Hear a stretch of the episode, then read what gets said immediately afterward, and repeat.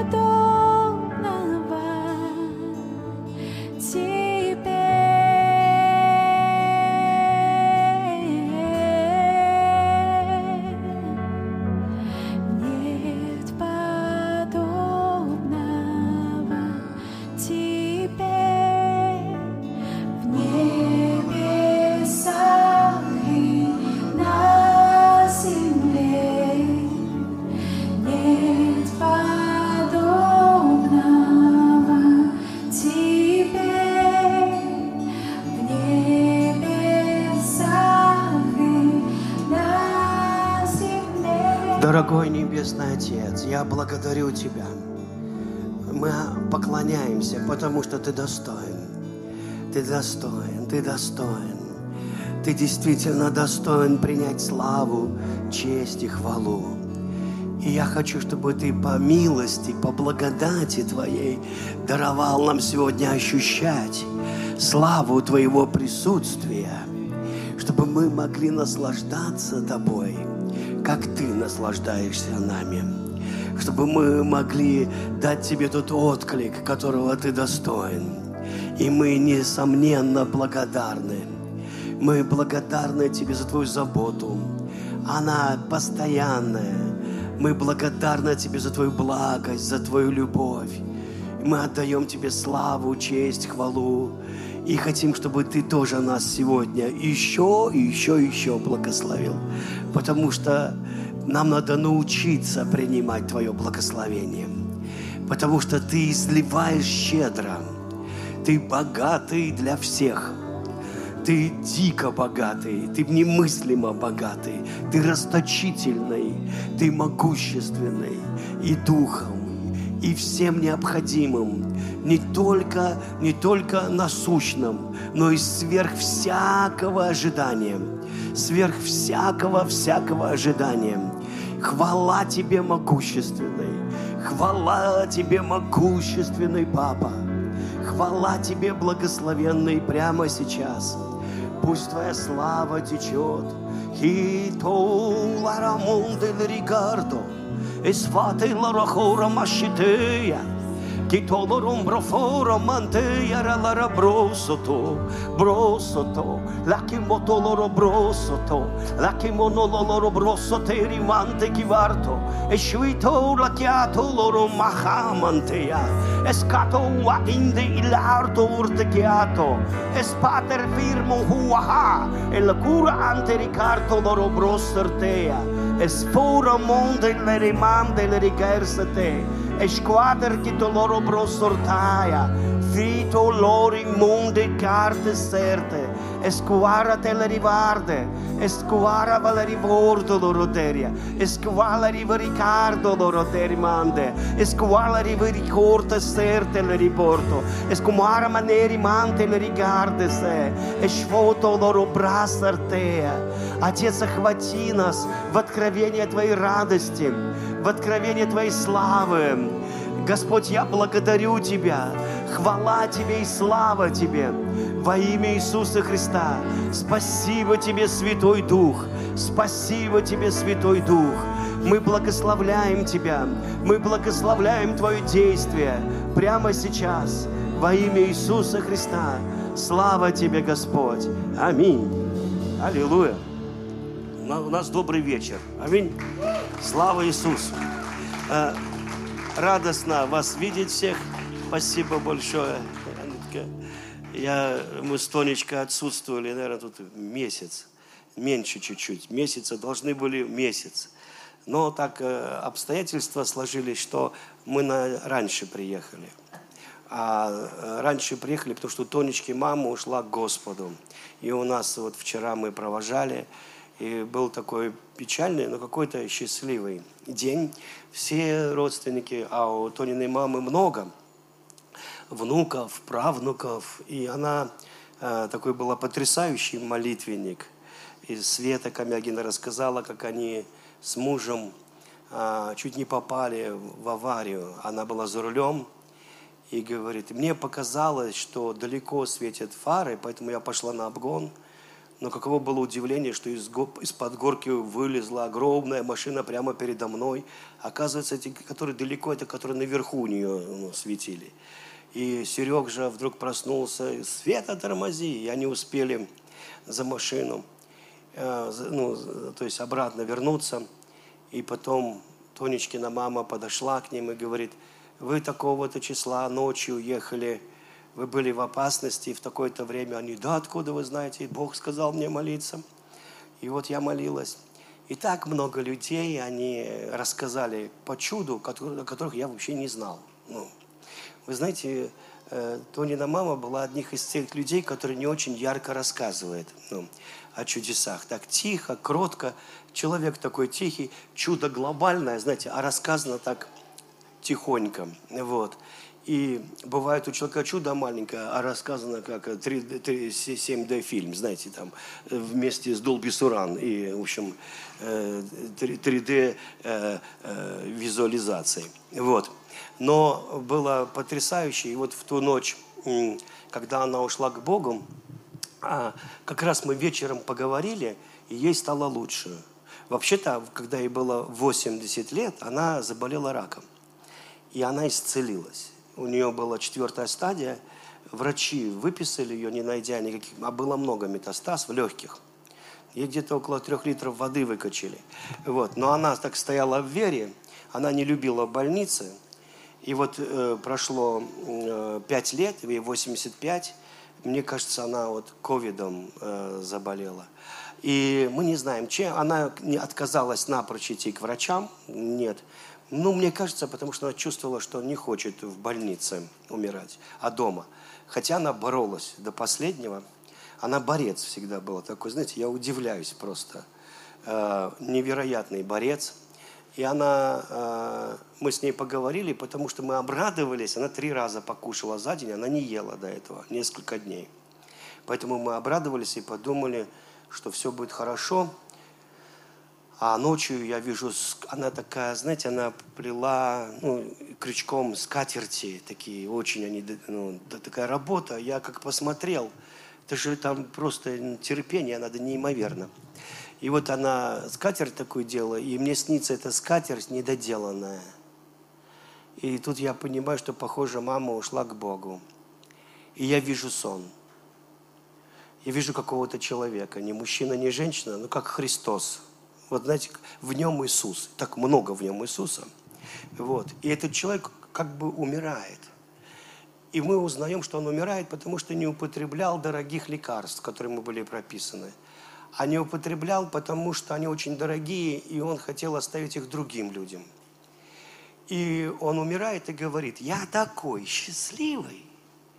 И я во сне пережил, какой он счастливый. Просто невероятно человек уходит к Богу, и он такой счастливый, счастливый, радостный, радостный, и говорит, я такой счастливый, потому что вы у меня есть. Вы у меня есть. И я такой счастливый. Я так вас люблю, и вы у меня есть. И поэтому я такой счастливый. И я понимал, что ему было неважно, любит ли его он был счастливый, потому что он так сильно любит, и потому что вы у меня есть. Вот. И говорит, только ни о чем не сожалейте. Ни о чем не сожалейте, потому что я очень счастливый. И я увидел Иисуса. Вот прямо увидел Иисуса в этом человеке. Вы знаете, я, я подумал, надо же, как он отождествился, стал одно целое со Христом. Потому что Иисус такой счастливый. Не потому, что ты сильно его любишь, а потому что он счастливый сам по себе, независимо от тебя. Потому что он тебя любит. Понимаете? Он тебя любит, и это от него не отнимешь. Вот он очень счастливый. И, а так как Иисус счастливый, он хочет, чтобы ты был счастливый. В этом и была его искупительная работа, чтобы вернуть тебя в семью, к Отцу, который обожает тебя, дико любит тебя, чтобы ты был счастливый. И сегодня я хочу говорить о мудрости, как об артистке. Вы знаете, что мудрость – актриса. Вот если кто-то этим делом занимается, вам важно это послушать. Я буду говорить о мудрости, как об, актре, как об актере. Ты скажешь, где ты это взял в Библии? Да, это везде в Библии, надо просто очки снять и читать нормально. Ну, это везде в Библии. И я докажу это. Но тут дело даже не в этом. А дело в том, что сама вот эта мудрость, которая, о которой мы сегодня будем говорить, она неимоверно счастливая. И несчастной мудрости не существует. Вот дьявол, который потерял мудрость, он потому и не радостный, потому что у него нет мудрости. У него нет вообще никакой радости – он не умеет смеяться. Ну, он так, если смеется, так саркастично, знаете, как изображая. Но у него нет радости и нет настоящего счастья, никакого счастья нет. И никакой настоящей радости. Потому что обладатель самой великой радости – это премудрость, которая артистка, вот, которая играет. И если вы я к этому чуть попозже, но я расскажу еще такой момент. Один э, мой очень хороший друг и пророк Денис Орловский, он мне рассказал сон. Я, правда, не спросил у него разрешения. Думаю, что он меня простит. Вот, надо было спросить. А, во сне он видит пастора, который Иисус Христос. Ну, это не был какой-то конкретный пастор, понимаете. Это был вот пастор, который был очень похож на Иисуса Христа. У него были длинные волосы, борода, белые одежды, и выглядел он как Иисус Христос. И говорит, я должен был э, то ли проповедовать в его церкви, то ли что. И он задал мне вопрос, какие у тебя были страдания в жизни? Ну, вот. И говорит, и я взял и пошутил. А его церковь, вот этого пастора, была такая угнетенная, угнетенная, угнетенная, угнетенная. А, люди были все очень угнетены. Но когда я пошутил, все как начали смеяться. И вот тот пастор, который изображал Иисуса Христа, он так глянул на них, и они опять стали угнетенными, угнетенными. И Господь голосом во сне сказал, больше он не будет пастором. Вы знаете, мудрость никогда не угнетает. И вот многие люди, которые угнетают людей словом, или лжеевангелием, э, пугают их страданиями, различными этими вещами, воруя у них откровение о Христе, они больше не будут пасторами. Потому что Бог не даст пробуждения в, такую, в такое богословие. Вы слышите меня? Он не даст. А он уже как бы поставил на этом точку. Бывало время, когда он что-то терпит или ждет изменений – или еще чего-то. А бывает, когда он уже просто ставит точку и больше так не будет, потому что он хочет, чтобы его церковь была веселой. Аллилуйя. Ржачной. Потому что он хочет, чтобы церковь это была вечеринки любви. Аллилуйя. Чтобы мы наслаждались славой, присутствием Божьим, наслаждались прощением – наслаждались Его искупительной работой, наслаждались всем, за что Он умер, и чтобы мы имели полноту радости. Вы знаете, я там с конца начну, мне этого что-то захотелось. Просто я видел такой маленький ролик, где Джеки Чан, говорят, он верующий, христиане говорят, что он христианин, я не знаю, кто он. Он Джеки Чан. Ну и вот. И, и он рассказал слова, которые один мудрый человек сказал. У Джеки Чана спросили, доволен ли он своей жизнью. И он сказал словами другого человека, которого он посчитал мудрым. Вот эти слова. Твоя сложная работа – мечта любого безработного. Ну, он имел в виду, что то, что тебе сейчас не очень нравится, Возможно, это эпогей мечты кого-то. Но э, я знаю, что обычно о зарплате мечтают так. У кого 20 тысяч зарплата, они говорят, было бы 40, это бы решило все мои проблемы. Когда у них становится 40, они понимают, что им надо ровно в два раза больше.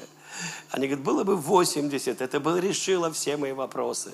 Когда у них 80, они вдруг понимают, что это никак не решает их вопросы. Надо 160. Э, надо всегда в два раза больше. Но когда ты понимаешь, что 160 не решает твоих вопросов, потому что вопросов стало больше. Вы знаете, умножается имение, умножаются и потребляющие его. Вот. Может быть, если бы ты один был, один такой, знаете, и у тебя 160, и ты уже на пенсии, и просто не покупаешь себе одежду, носишь все, что осталось, вот, все, что моль не съела – и ты экономишь, что тебе, возможно, и не надо больше. Но вообще вот для такой живой семьи всегда надо в два раза больше. Возможно, твоя сложная работа – мечта безработного. Твои, твой непослушный ребенок – это мечта бездетного. Твой небольшой домик – мечта бездомного. Я вспомнил фильм, комедия американская, где уволили всех их там и они в лифте едут, и один так грустно, с коробкой, а у них в коробке все вещи сложены, вот, все, что он там в офисе, и там его какие-то вещи. Он едет так и говорит, если я буду нужен вам, меня легко найти. Я живу в этой коробке. Вы знаете, очень смешно. Меня легко найти, я живу в этой коробке. Но твой маленький домик – мечта бездомного. Это так. Э, твой небольшой капитал – мечта должника. Я знаю богатых людей, богатых на долги.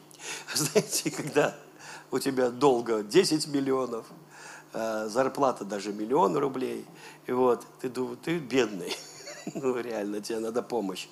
Потому что тот, у кого нет кредитов, вообще, то есть совсем, не знает, что это такое, не знает, что такое кредит. Вот. Он, он живет, ему хватает. Понимаете, это, это интересно. Это редко, но случается. Твоя маленькая болезнь – мечта тяжело больного. Ну, если вот на то пошло. То есть здесь смысл всего этого выражения. И то, что Всевышний скрыл, скрыл твои грехи, это мечта каждого опозоренного. И твой спокойный сон – это мечта каждого, у кого война. Вы знаете, иногда мы просто думаем, что а, счастье, оно заключается в том, чтобы у меня все было вот сошлось. И на самом деле есть семь сфер, в которых искуплена твоя жизнь. Семь сфер счастья. Это когда ты удовлетворен ну, Богом по-настоящему, в каждой сфере – и Давид однажды воскликнул, он говорит, Господи, Ты меня благословил, это уже по-человечески. То есть это, вот эти все сферы жизни, они были покрыты. Кстати, вот число 7, а, оно означает совершенство. Мы об этом поговорим сейчас. Совершенство. И некоторые люди, они на машину себе 7, 7, 7, вот брат сегодня тоже говорил про цифры, 7, 7, 7 на машину – вот, кто-то 666. Но число 6 – это человеческое число. И все числа, ну, да, число 13, допустим, его считают плохим числом. Вот, и оно как бы иногда означает бунт против Бога. Вот, а, а иногда оно означает победу, невероятный прорыв в жизни, в общем, победу означает. И одни и те же числа часто значат совершенно разные. Вот кто верит, что 7 это совершенно? Что это хорошая цифра? Хорошая? А семь злейших это хорошо или плохо? То есть, если там злейшие, то семь это плохо. Аминь. Это совершенно, совершенно хуже некуда. Аминь. То есть, за любой цифрой, она может быть как хорошей, так и плохой. И семь злейших, кстати, в Новом Совете не раз встречается. Иисус так и говорит, семь злейших. Вот. Поэтому эта цифра, она должна быть привязана к Богу, а не к дьяволу. И число шесть должно быть привязано к Богу, а не к дьяволу. Потому что это человеческое число. И поэтому, когда твоя жизнь привязана к Богу, она вся становится совершенной. Аминь.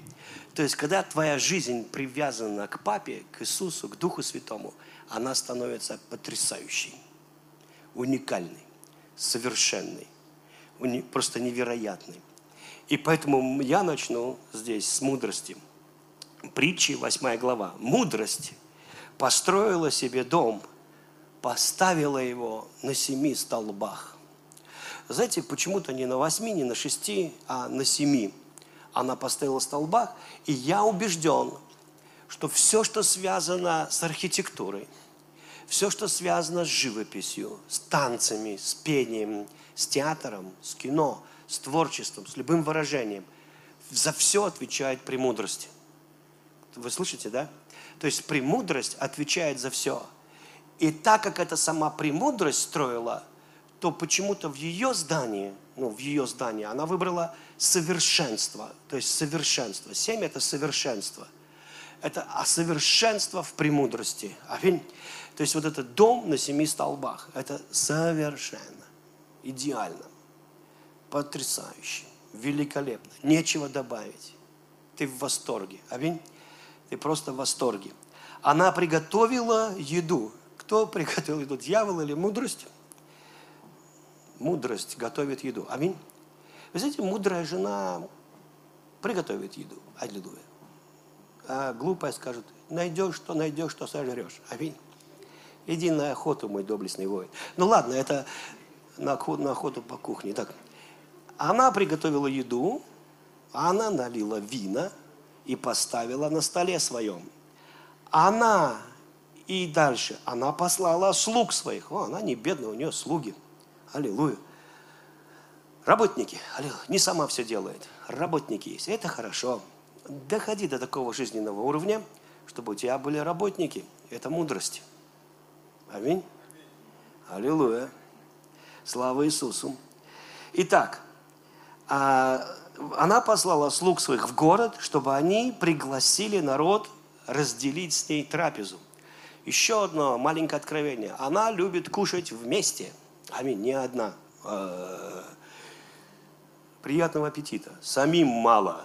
Нет. Знаете, нет, она любит как бы делиться. И она любит, чтобы много народа кушало вместе с ней. Это такое огромное застолье. Это у армян есть. У шведов нет. Шучу, я шучу, шведы, не обижайтесь. Так. Итак, сказала она, кто нуждается в разуме, кто нуждается в разуме, приходите сюда, за стол. Куда надо приходить? За стол, где все накрыто, где на вечеринку. Аминь. Именно вечеринка является местом откровения и умножения разума. Аминь. Вечеринка. Она не говорит э, даже в институт, за кафедру или еще куда-то. Она говорит, где стол. Вот почему христиане первой церкви много ели, много пили, много веселились, смеялись и свидетельствовали. В общем-то, собрания не были похожи на наши, где кафедра, где поп и приход. Они просто вместе, неважно какой конфессии, они, они просто вместе веселились, ели, и это было мудро. Это было мудро. Некоторые скажут, что здесь такого мудрого, где урок номер один, он урок номер два. И знаешь, я тебе скажу, у тебя действительно может быть много уроков. Урок один, урок два, семинар такой, семинар секой. И у тебя попа уже прожила все, перетерпела все семинары. Семинар о браке, семинар о браке, семинар о повторном браке, семинар о повторном браке, о повторном браке, повторного брака. Послушайте, да, это не делает тебя мудрым, просто знания. Аминь. Но знания нужны. Но настоящие знания, они приходят в практике питания. Аллилуйя. Когда мы кушаем вместе. Слава Иисусу. А в буквальном смысле. Вы знаете, вот у моей бабушки была мудрость. Ну, я увидел таких мудрых людей, у которых нет образования, но они очень мудрые. Тонечкина мама была очень мудрой. Потому что, когда она ушла к Богу, ты не просто там, никто там ничего не сочинял. Все говорили о то, что она была великолепным, великолепной женой, великолепной бабушкой, и там 30 с чем-то внуков, у всех всегда были подарки. Мало того, что у нее была маленькая пенсия. Ты посмотри, какая мудрость. Ни один внук, правнук, а их еще и правнуки, не был без подарков. Если у тебя столько детей, внуков и правнуков, почти сколько дней в году, и тебе надо каждому на день рождения что-то подарить, хоть что-то, то тебе какая пенсия? Тебе никакой пенсии не хватит. Однако бабушка ушла к Господу, оставив капитал. У нее не было кредитов и долгов. Так что ее денег хватило на все. Вы понимаете? Аллилуйя. Хотя мы готовы раскошелиться было, но только не пришлось. Потому что мудрость. Аллилуйя. И она была радостной. И Бог такой чудесный. Я сегодня буду с вами вместе переживать чудесного Бога. Я уже в предвкушении. Потому что Бог хочет сделать я очень счастливым. Аллилуйя. Сказала, кто нуждается в разуме, приходите сюда. Пригласила она и глупцов, глупцов. И сказала, придите, ешьте хлеб мой, пейте вина, сделанные мною, лично мною сделанные забудьте свои старые пути, и вы начнете жить. Следуйте дорогой разума. Вы знаете, один человек, он отсидел на зоне 25 лет и сказал там другому, ты вообще жизни не видел, так, понял?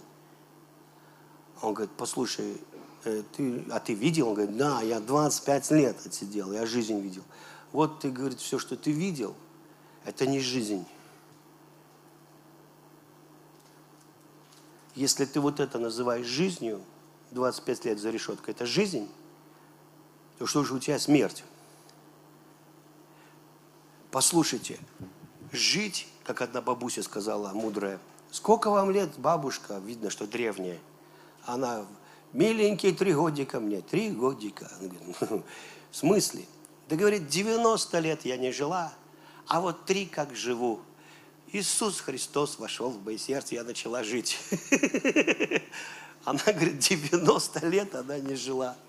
Она сравнила со следующими тремя годами, когда Иисус пришел, и начала жить. Итак, ничего не узнаете вот в этих притчах пророческого в Новом Завете. В Новом Завете не видите ли вы реализацию этой притчи? Потому что Иоанн, Иаков пишет, Он, премудрость наша о Христе – он есть, Павел пишет, Он наша премудрость. И в нем вся полнота божества телесного. И называет Христа премудростью. Итак, давайте теперь прочитаем, что эта премудрость говорит, когда она, когда прошло сотни лет, и когда она пришла на площади, и когда она среди народа, и когда она в теле, и когда она говорит, что она говорит здесь. Иисус продолжал учить народ в притчах, говоря, Царство Небесное можно можно сравнить со свадебным пиром. Итак, Царство Небесное – это не хор вечный. Царство Небесное – это вечеринка. Аминь. И он говорит, это не то, вот как вы думаете, но чтобы сравнить вот эти божественные вещи, это вот как вечеринка великая, свадебный пир. Ну, не знаю, какой у вас свадебный пир. Вот я знаю, что некоторые у них на свадьбу каждый приходит со своей сарделькой, сам ее себе жарит, и на пир это не похоже. Но, допустим, в южных народах, да, там это действительно гулянка много дней. То есть очень много дней. В России я не очень любил свадьбы, особенно трехдневные, потому что на второй уже били друг другу рожу. Вот. Поэтому у меня к свадьбе было как-то такое отношение не очень. Ну, знаете, мне надо было исцеление души. Потому что свадьба это стрёмно. Это все нажрались, это еще что-то.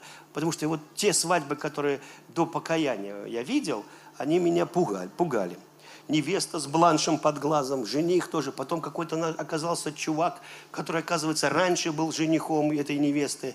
Оказалось, что он не один, они начинают выяснять, а ты меня ее отбил. На третий день свадьбы идет орда на орду, и ударилась морда о морду. Но мы имеем в виду нормальную божественную свадьбу. Аминь. Итак, Царство Небесное можно сравнить со свадебным пиром, который один царь приготовил для своего сына – то есть царь приготовил пир. Э, я знаю, что Навуходоносор готовил, там Валтасар готовил пиры. Они пропировали сто с чем-то дней вообще. Сто с чем-то дней. Это уже вот здесь все. Это веселуха. Вот. У нас таких долгих каникул не бывает. И он, э, весь народ пировал. Это просто все, что хотели. Это было очень-очень много. Он рассказал приглашен, он, и он раз, раз, разослал к приглашенным своих слуг – чтобы позвать их на свадьбу, но приглашенные не хотели прийти. Тогда царь послал других слуг э, и, наказав им, пойдите, скажите, что мы пир уже готов, зарезаны быки и другой откормленный скот, все угощения готовы, пусть приходит на свадебный пир. Приглашенные, однако, не обратили на это никакого внимания и разошлись. Одни пошли в свое поле, другие торговать, а некоторые даже схватили посланных слух, унизили и убили их. Царь был разгневан, он послал свое войско, уничтожил тех убийц, сжег их город – Потом сказал своим слугам, свадебный пир готов, но те, которых я пригласил, не заслужили чести быть на нем. Пойдите теперь на перекрестки дорог и приглашайте на пир всех, кого вы встретите. Слуги пошли по улицам, стали созывать всех, кого встретили, злых и добрых. Скажи, злых и добрых, всех. Аминь и пиршествовал зал, и пиршественный зал наполнился гостями, которые возлежали за столами. Когда же царь пришел посмотреть на возлежащих, он заметил человека, на котором не было свадебной одежды. Друг спросил царь, как, это, как ты вошел сюда без свадебной одежды? Человек ничего, нечего было сказать. Тогда царь приказал слугам, свяжите его по рукам и ногам, выбросьте вон во тьму, где будет плач и скрежет зубов. Ведь приглашенных много, а избранных мало. И вот тут такие, знаете, вот притча, которая немножечко кажется странной, а, потому что есть приглашенные, а есть избранные. И приглашали всех. И вот те, кто должен был, казалось бы, прийти, те, которые как бы были религиозны, те, которые были в теме, те, которые, казалось бы, понимали что-то в богословии, да, они не пришли. У них были отговорки. А те, кто злые и добрые, те, кто не собирались даже, ничего общего не имели, как бы казалось, царем. Они по углам улиц сидели. Вдруг они подумали, классно, на халяву, и вечеринка, и они пошли. И вдруг какое-то третье, третье существо в небрачной какой-то одежде. А что это за небрачная одежда? И его связывают и выкидывают вон, потому что он, оказывается, неизбранный. Ну, то есть еще не в той, не в как это называется, э, дресс-коду, да, оделся. И теперь мы посмотрим об этом.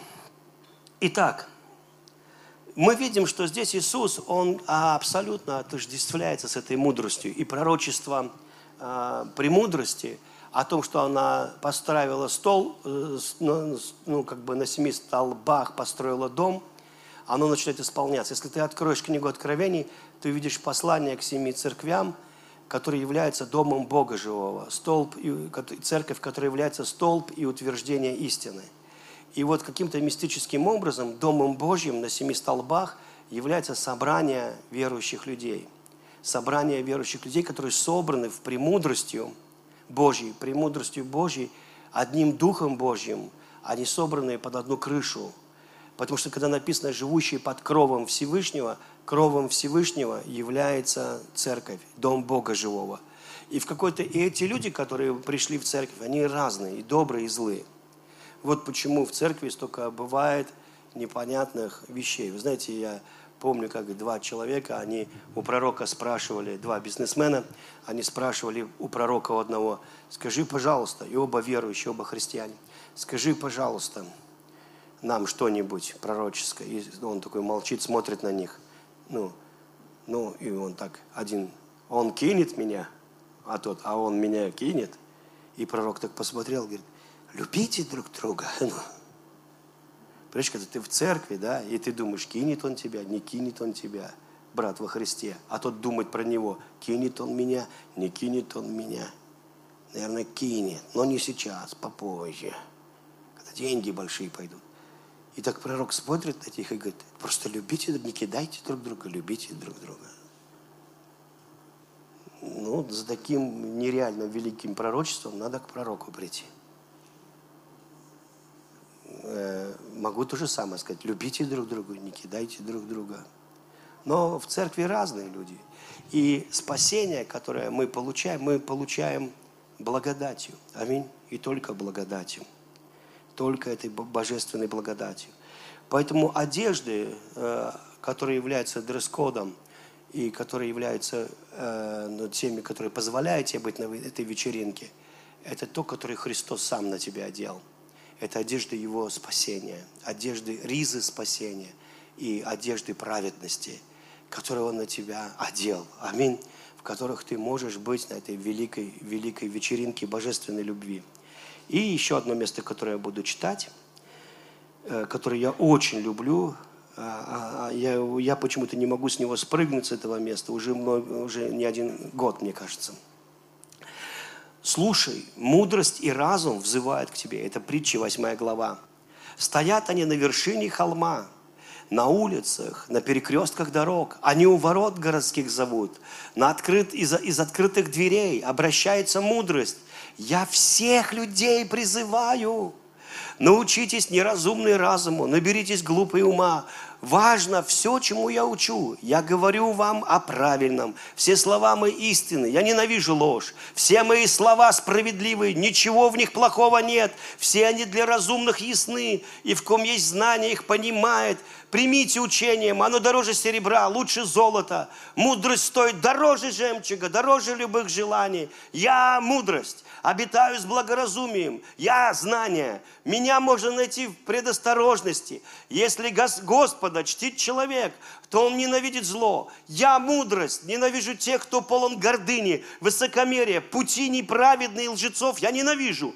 Но я даю возможность людям решать и правильно судить. Я силу им даю, я разум им даю. Цари с моей помощью правят, правители с моей помощью творят законы свои. Все добрые правители земли используют меня своими правлении. Я тех люблю, кто меня любит. И тот, кто ищет, тот меня найдет. Я приношу богатство и успех, и честь, и славу. Мои дары дороже золота и лучше чистейшего серебра.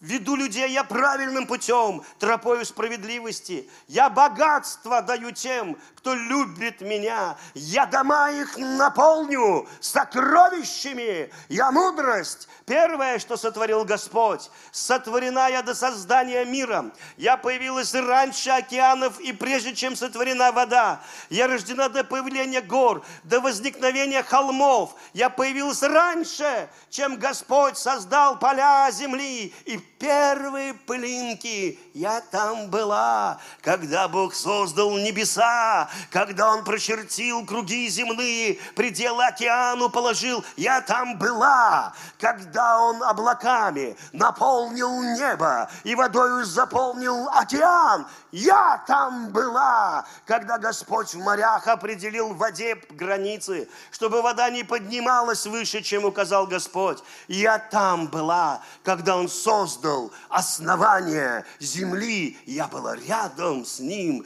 как искусный помощник, и был счастлив Господь каждый день потому что я рядом была. Господь был счастлив сотворенным им миром, счастлив был, увидев сотворенных им людей. Теперь послушайте меня, дети, меня, вы будете счастливы, если пойдете моим путем. Слушайте мои наставления, будьте мудры, не отказывайте слушать. Кто слушает меня, кто ежедневно бодрствует и ждет возле дверей моих воистину, тот счастлив будет. Тот, кто меня находит, жизнь находит. Добро от Господа получит он. А кто грешит против меня, тот вред себе наносит. Любой, кто мудрость ненавидит, любит смерть.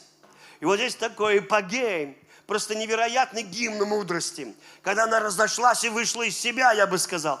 Когда она настолько жаждет, чтобы ты пришел на эту вечеринку великой любви. Чтобы ты пришел и вкусил, как благ Бог. Чтобы ты ощутил то, что она ощущает. Его могущество. И все, что здесь мудрость говорит, он говорит, прежде чем что-либо было, прежде чем какая-либо пылинка была во Вселенной, я была там. Я была, я все видела, я вместе с ним. И знаете, чем я занималась? Я, был, я была счастлива, я веселилась, я наслаждалась. И там в оригинале эти слова, их многими словами можно, ну, как бы заменить, потому что все будет правильно. Там, где она написана, я была искусный помощник, там же это слово можно заменить на слово актер. Там я играла танцевала, веселилась, когда Бог творил мир. И потом она как бы наблюдает за Богом и говорит не о том, какой прекрасный мир, а о том, как счастлив Бог. То есть ее не мир впечатляет гениальный, который превосходный, красивый. И, кстати, когда человек мудро вторгается в эту божественную природу, когда он мудро туда вторгается – когда он это делает красиво, и когда вот эту прекрасные горы вдруг окормляет дорога красивая, освещенная, когда там такие красивые туннели, ты вдруг думаешь, кто эту гору как кольцо окольцевал, как камень, кто сделал так красиво? Когда ты видишь красивые домики, когда ты видишь высаженные цветы и ухоженные людьми, ты говоришь, о, здесь мудрость. Понимаете, везде, где красиво, ставь знак мудрость. Если некрасиво, это не мудро. Если мудро, то красиво. Если красиво, то мудро. Аминь. Потому что она все делает красиво. А у нее есть перфекционизм. Она перфектна. Вы знаете, она как бы делает лучшим образом – она делает лучшим образом. И почему-то она персонализируется с женщиной, что меня не удивляет. Потому что у женщины есть эта мудрость, кроткая, тихая, послушливая. Потому что Яков пишет, мудрость, которая сходит свыше, которая с неба, не из земли. Она кратка, послушлива, полна милосердия и добрых плодов, беспристрастна, нелицеприятна. То есть она очень тихая, но при этом она веселушка, хохотушка. И это кажется не мудрым людям. Как так? Почему она танцует? Почему она веселится? Проявление премудрости, она заложена в человека и проявляется в нем с маленького-маленького возраста. Посмотрите, прежде, чем ребенок научился ходить, он танцует уже.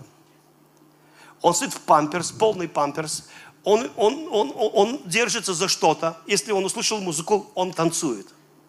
Так или нет? А ходить еще не умеет. Прежде, чем он научился говорить, он поет. Прежде, чем он научился что-либо сделать, он играет.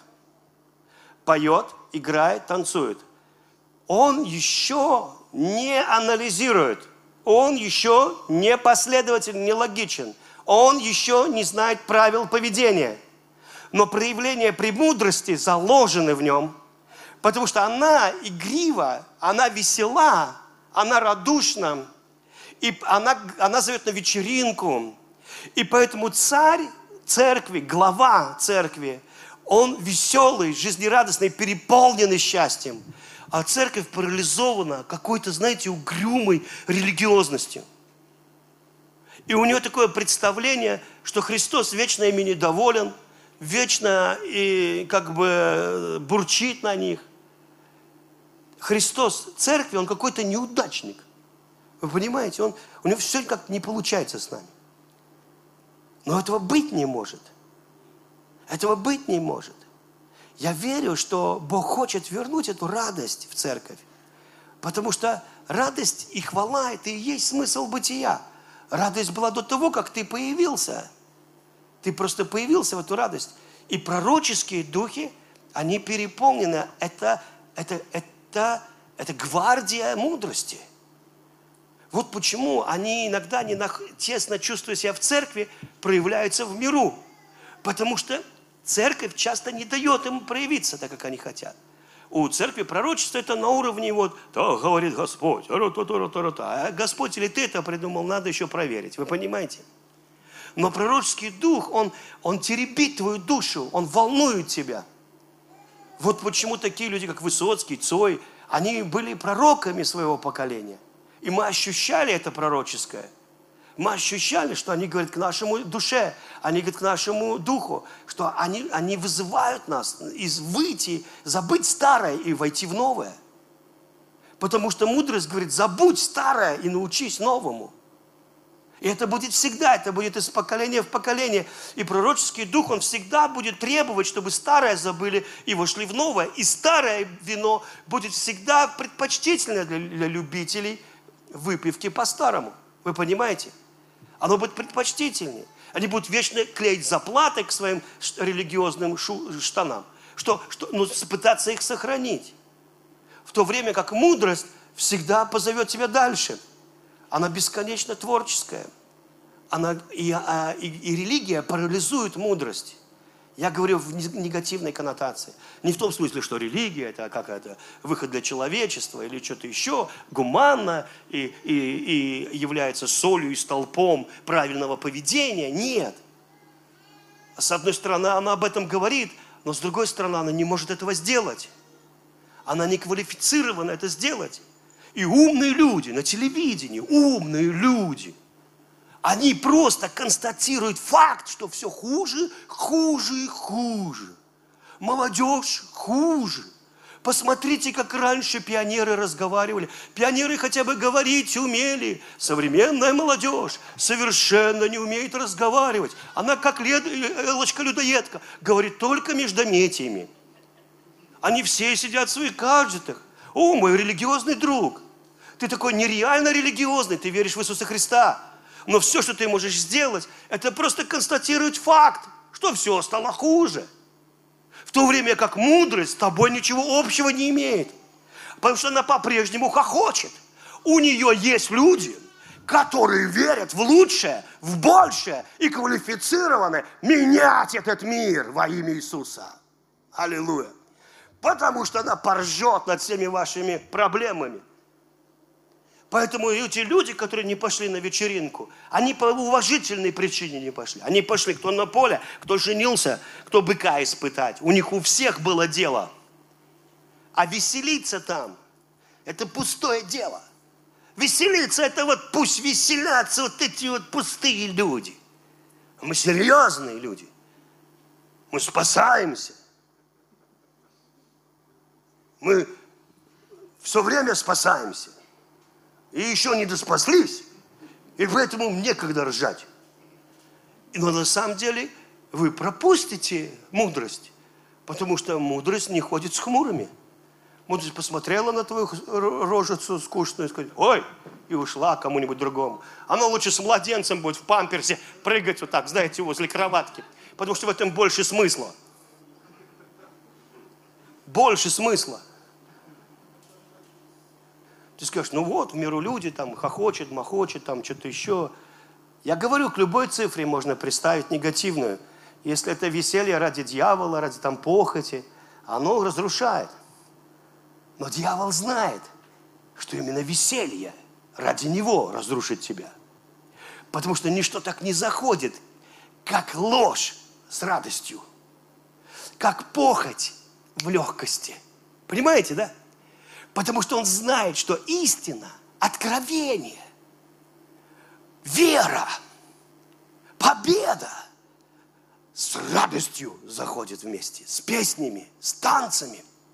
Вот почему, когда, когда, когда молодежь слушает песни ну, в своем стиле, в новом опять, заходит Евангелие с ними, понимаете? Потому что Бог знает, что это мудро зайти в музыке. Мудро зайти в смехе. Мудро зайти в веселье. Понимаете? Потому что это, это останется навсегда.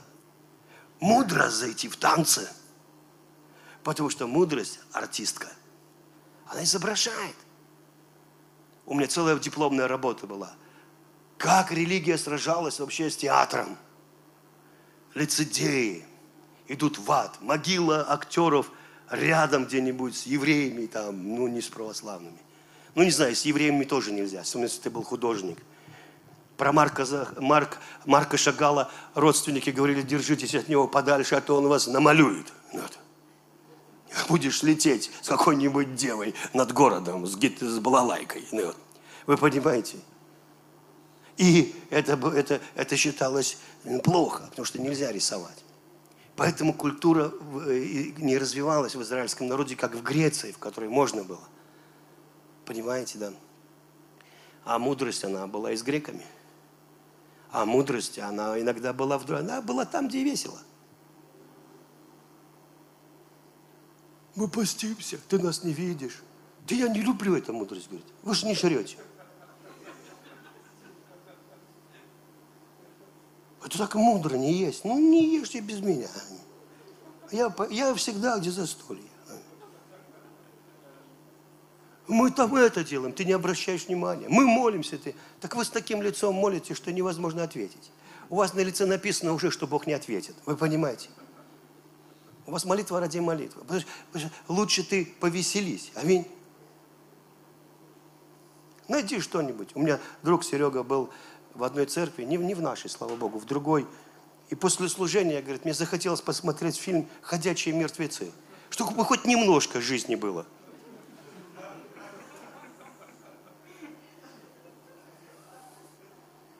В фильме «Ходячие мертвецы» больше жизни, чем на собрании. Разве так должно быть? Мы знаем, что если веселье, то там какая-то жизнь. Я помню, Дух Святой сошел на Тонечку и на Лену Хусейнову, а у нас был поход молодежный. Я там проповедовал. А они ползли 70 метров, 2 часа в сторону собрания.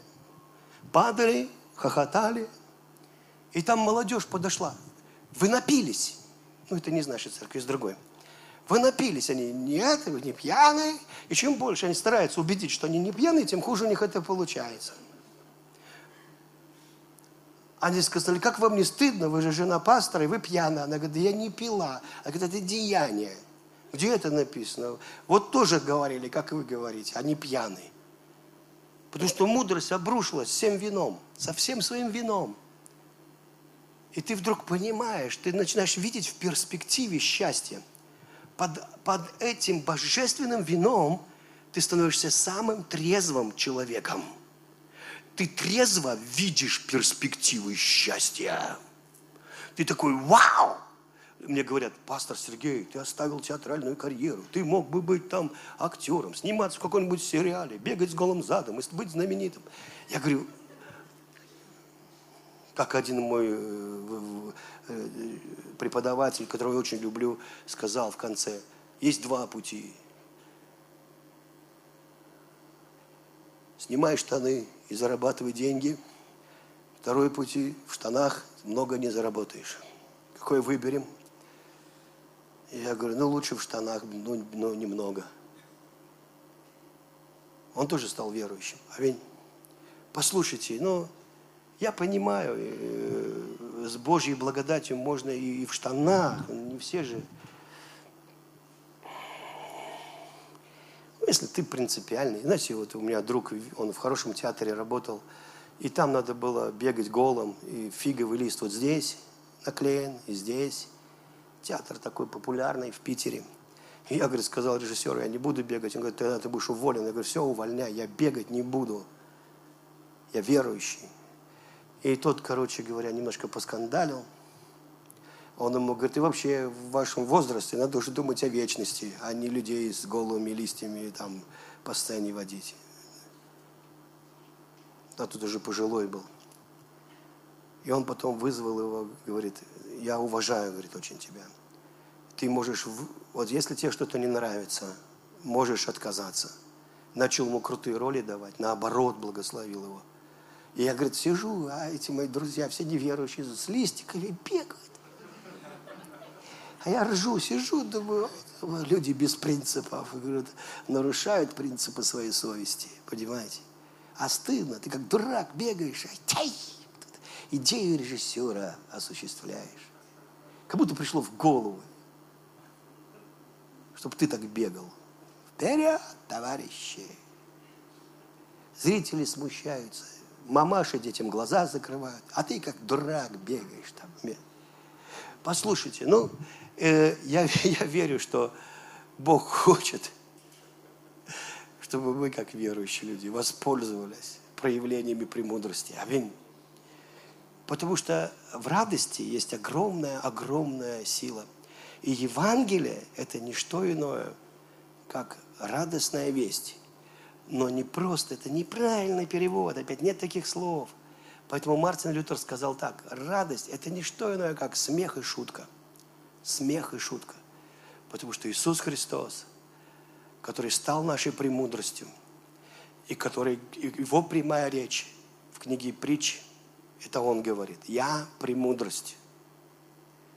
И когда он стоял там, а выглядел он, знаете, мне очень понравилось, как Денис Орловский сказал, Говорит, я вдруг был, я только, говорит, пытался заснуть, и вдруг оказался, говорит, у Голговского креста. Я не знал, что это Голговский крест.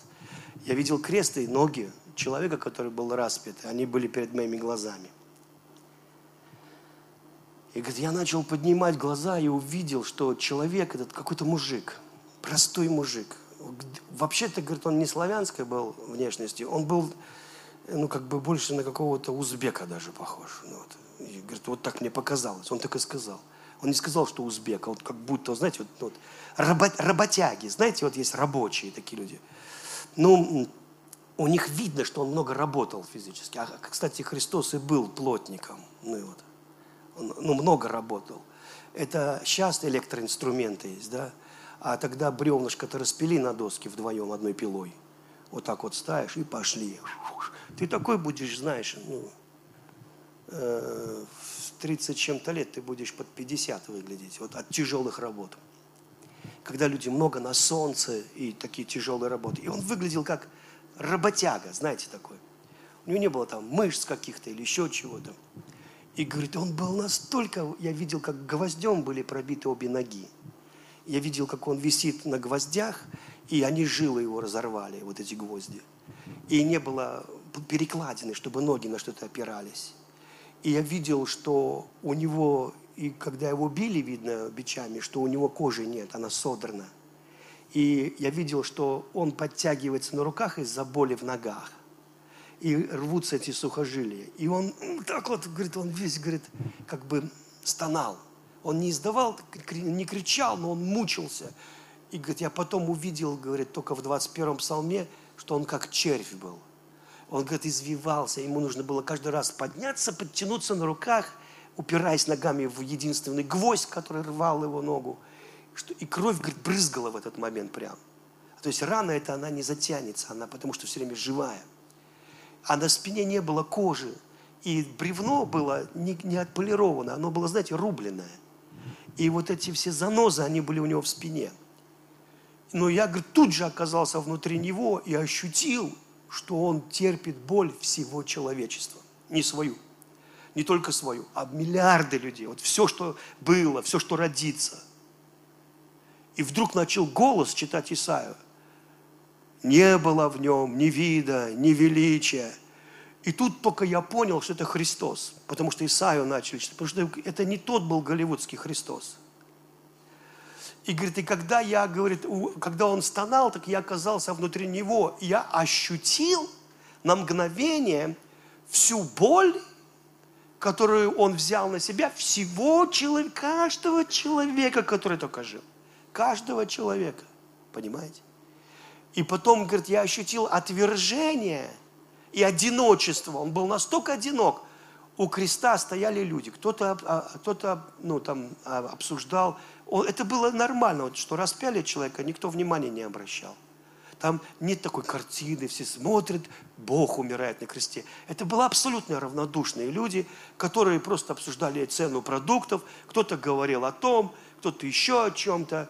И, и говорит, это было такое, кто-то плевал, кто-то ну, э, оскорблял его. И говорит, я ощутил такую отверженность. И что Иисус вообще не чувствует Бога Отца – одиночество.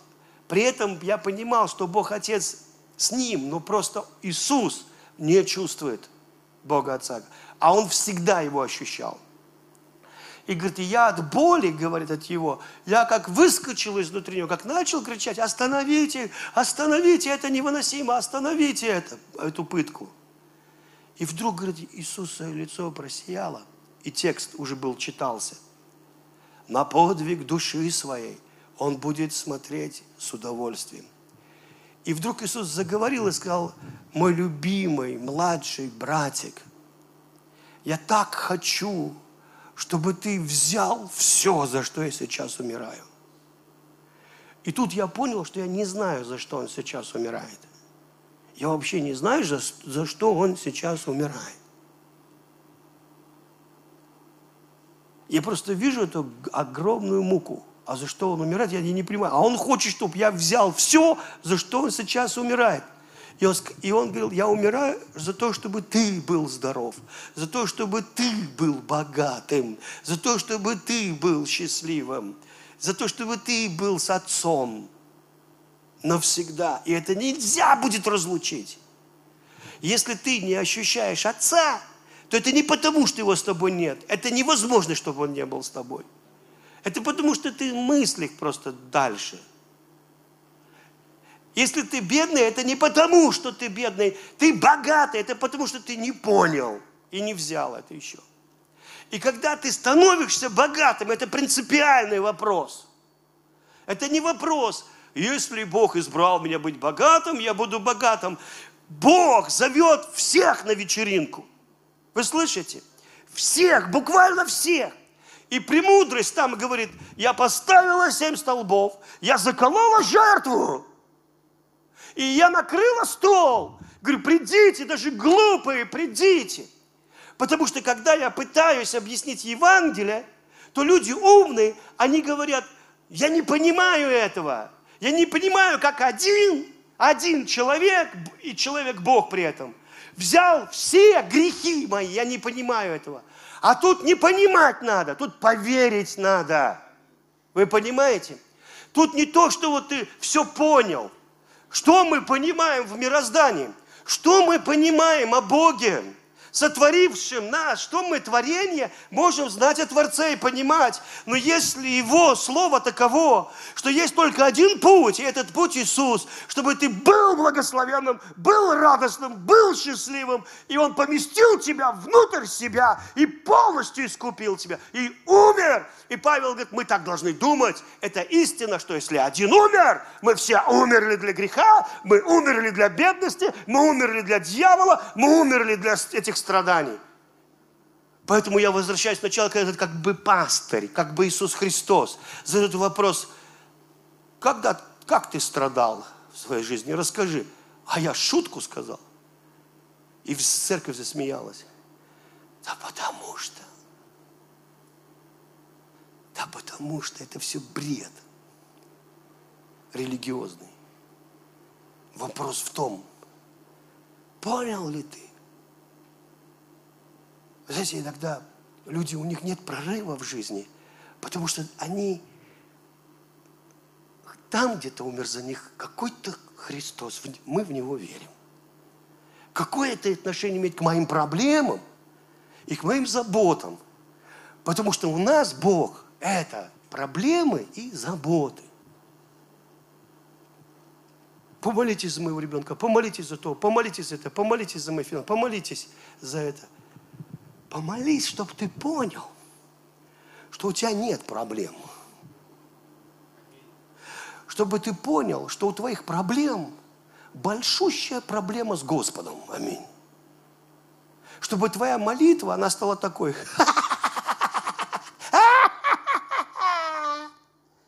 Вы понимаете? Это нормальная молитва. Потому что если проповедник вышел и просто ржет час, это молитва. И Бог ее понимает. И что понимает Бог? О, у Сани все хорошо, деньги к нему идут. Аллилуйя, он верующий. Смотрю на него с удовольствием, он радуется. Я умер, чтобы он радовался, не чувствовал папу. Аминь. Папу чувствует человек. Аминь. Как хорошо. Ой, я такой удовлетворенный, говорит Господь. Какой я удовлетворенный, когда вы пользуетесь моими благами. Он говорит, я такой счастливый. Почему ты счастливый? Потому что вы у меня есть. Мы. Мы это большая проблема. Нет. Вы это большая радость. Вы это огромное удовольствие. И поэтому мудрость. Она говорит, слушайте сюда. Потому что я там была. И когда Бог сотворил человека,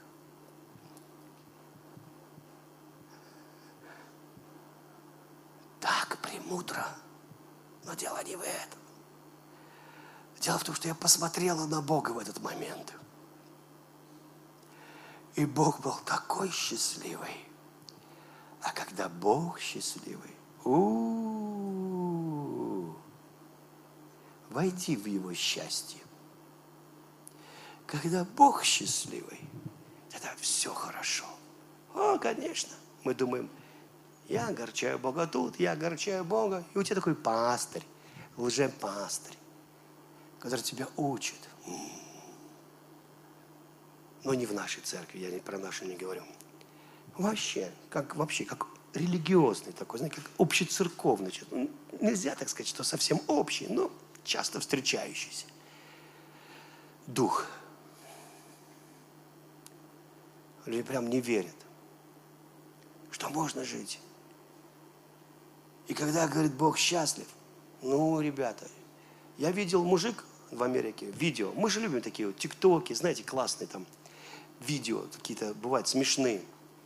Он такой толстый, ну, такой пузо такое большое у него, ну, большое вообще пузо. А ему дарят, короче, коробку с подарок. Он ее открывает, еще одна коробка там открывает. И вдруг он достает ключи от Мустанга. И он так, э? а! А! Вы подарили мне машину! Все, и все счастливы больше, чем он, видя его вот эту реакцию. И он как, давай прыгать. И вот это пузо такое, вау, понятно, почему в некоторых регионах может быть землетрясение. Такое, там все пиво, которое выпито годами, заиграло пузырями, и он побежал на улицу, и он там прыгал вокруг этого мустанга, а на нем такой бантик сверху еще, потому что он счастлив, потому что это мустанг, он мечтал о нем. Ему теперь надо отодвинуть сиденье до конца, чтобы руль об пузо не терся. Но не важно. Даже если он туда не помещается, он влезет. Аминь. А как вы думаете? Вы смотрели индийские фильмы? Они все заканчиваются хэппи-эндом, танцем. И там главный герой. И они, знаете, все танцуют, танцуют, танцуют.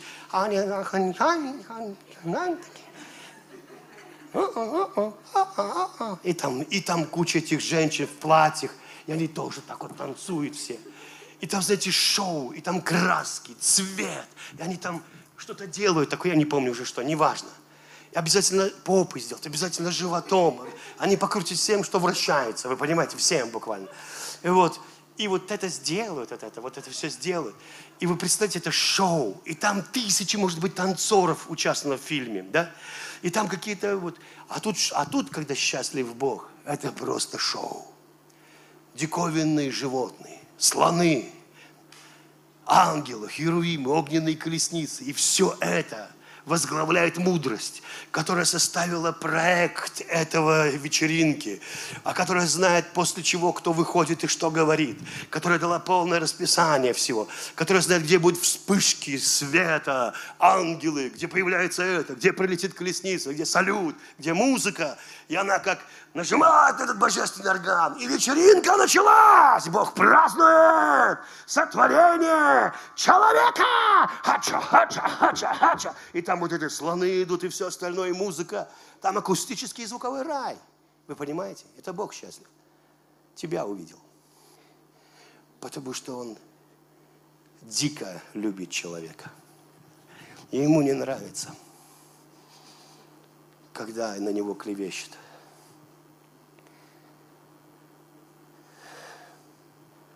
согрешу. Расскажу Денису еще один сон, но немножко изменю. Во сне он видит человека, я не знаю кого, какой-то как епископ, ну, неизвестно кто. И он его жене наклеветал на него. И та решила разводиться. Я к ней подхожу, говорит, я ее уговариваю, что, дорогая, это все неправда, это все неправда пытаюсь ее обнять, а она ну, такая, знаете, вот ну, холодная такая, ну как бы как чужая. Я приняла решение, и все, ты сделал то-то и то-то. А я начинаю говорить, как же так? И, и тут я начинаю такую боль внутри. Я пережил такую, говорит, боль, я не мог описать просто, что она не мне верит, а этому человеку. И что она так отделилась от меня. И во сне голос Божий – Именно это я и чувствую. Потому что мою, меня клеветали в церкви. И меня воспринимают как того, и не хотят со мной иметь отношений. А я так хочу, Бог говорит во сне прямо ему, вечерять с вами.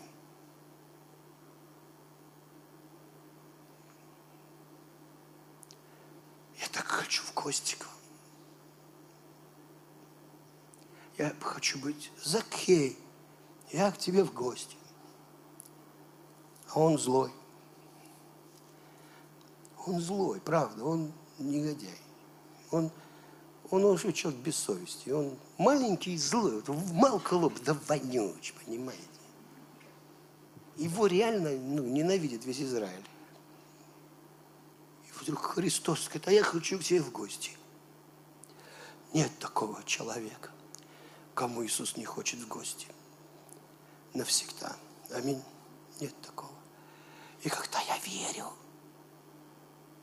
я сразу влетаю в присутствие, которое было всегда. Всегда оно было. Просто меня оболгали. И я думаю, что зайти в присутствие, это надо молиться, поститься, что-то сделать, не жрать, ну не знаю, уединиться. И тогда я там ощущу, ощу, а, ненадолго присутствие. Вот. Ё-моё. Так оно здесь.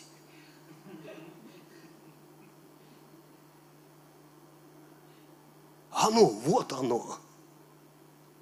Уху! Вот оно. Иисус тут, аминь. А значит, все, что угодно здесь может произойти. Все, что угодно. Аминь. Поэтому сделай премудрость своей сестренкой. Говори с ней.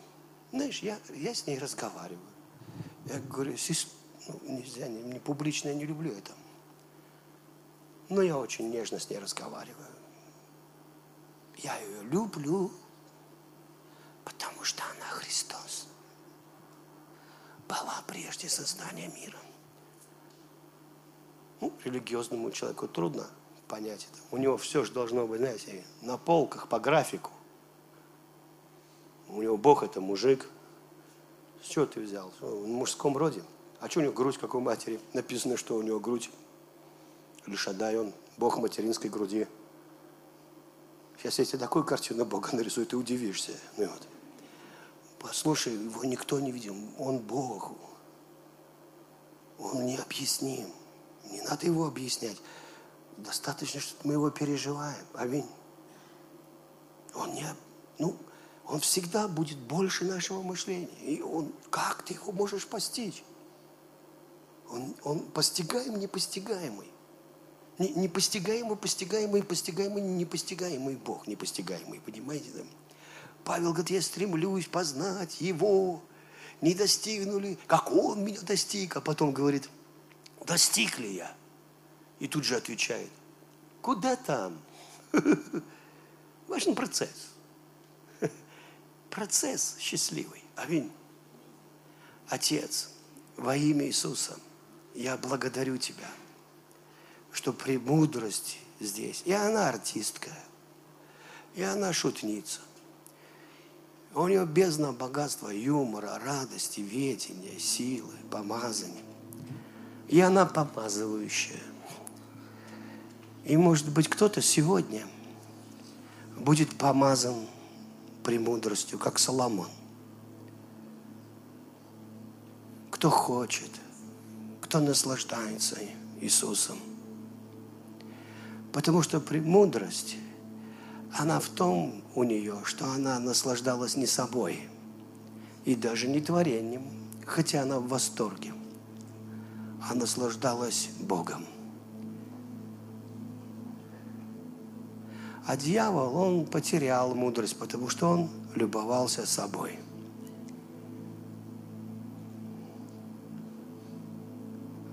собой любоваться забавно, но непродуктивно.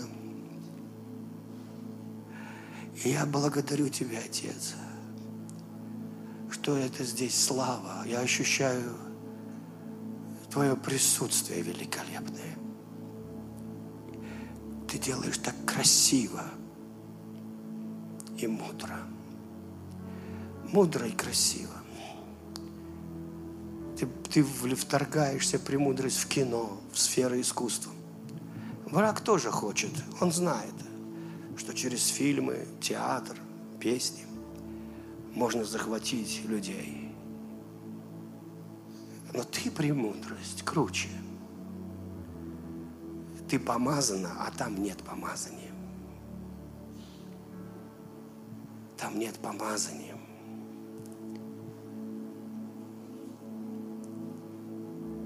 Приходится лгать, а на ложь уходит много энергии. И нужно жертвовать смыслом.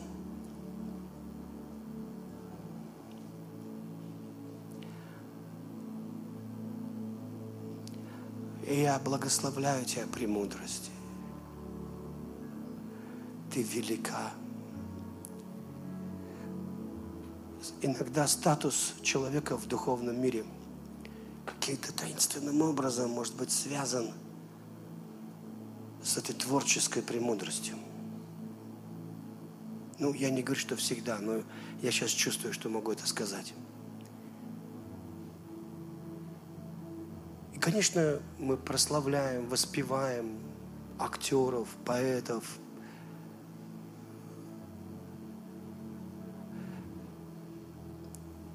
И некоторые из них, они такие депрессионные, и из-за этого они вкладывают, но они гениальные. И ты не понимаешь, как простые русские слова. Наедине с тобою, брат, хотел бы я побыть. У Лермонтова. И вдруг они так залезают к тебе в душу. Как это можно так сказать? Дальше не буду читать, потому что смысл, смысл не, ну, не духовный. Но она все равно, видите? Или как у Бродского, смена красок этих трогательный поступ – чем наряда перемены у подруги. И ты думаешь, ты что делаешь со мной? Ты почему меня цепляешь? Потому что там есть премудрость. Она дарована, но иногда люди используют ее на то или на это.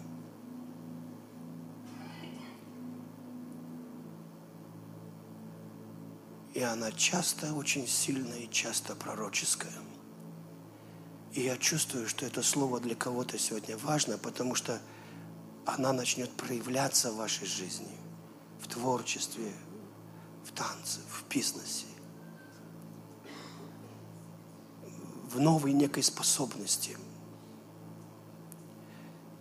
И я молюсь, папочка, миленький, благослови, пожалуйста, чтобы этот дух премудрости просто обрушился, обнял, затискал тех, кто ищет дал им удовольствие, наслаждение, благословение. Милая, драгоценная сестренка, пусть твое благословение ляжет на головы каждого. Скажи, папа, милый, скажи, папочка, дай мне благословение премудрости, которое сделает меня очень богатым – пожалуйста, богатым в переживании, радости, счастья, реализации. Пусть эти семь столпов, они будут в моем доме. Премудрость, сделай это в моем доме. Мой дом, твой дом. И я храм. И у меня есть жертвенник, и Христос. Я благодарю Тебя – у премудрости есть финансовая мудрость. Во имя Иисуса я благодарю Тебя, Отец. Слава Тебе, хвала Тебе. Пусть идеи, она подарит вам идеи, подарит вам мысли и даст силу желания, желания и силу реализовать настойчиво эти мысли. Во имя Иисуса Христа. Пусть никто не уйдет с пустыми руками. Пусть благословение обрушится на всех. Во имя Иисуса. Спасибо тебе, Дух Святой. Во имя Иисуса Христа. Аминь. Аминь. Аллилуйя. Слава Иисусу.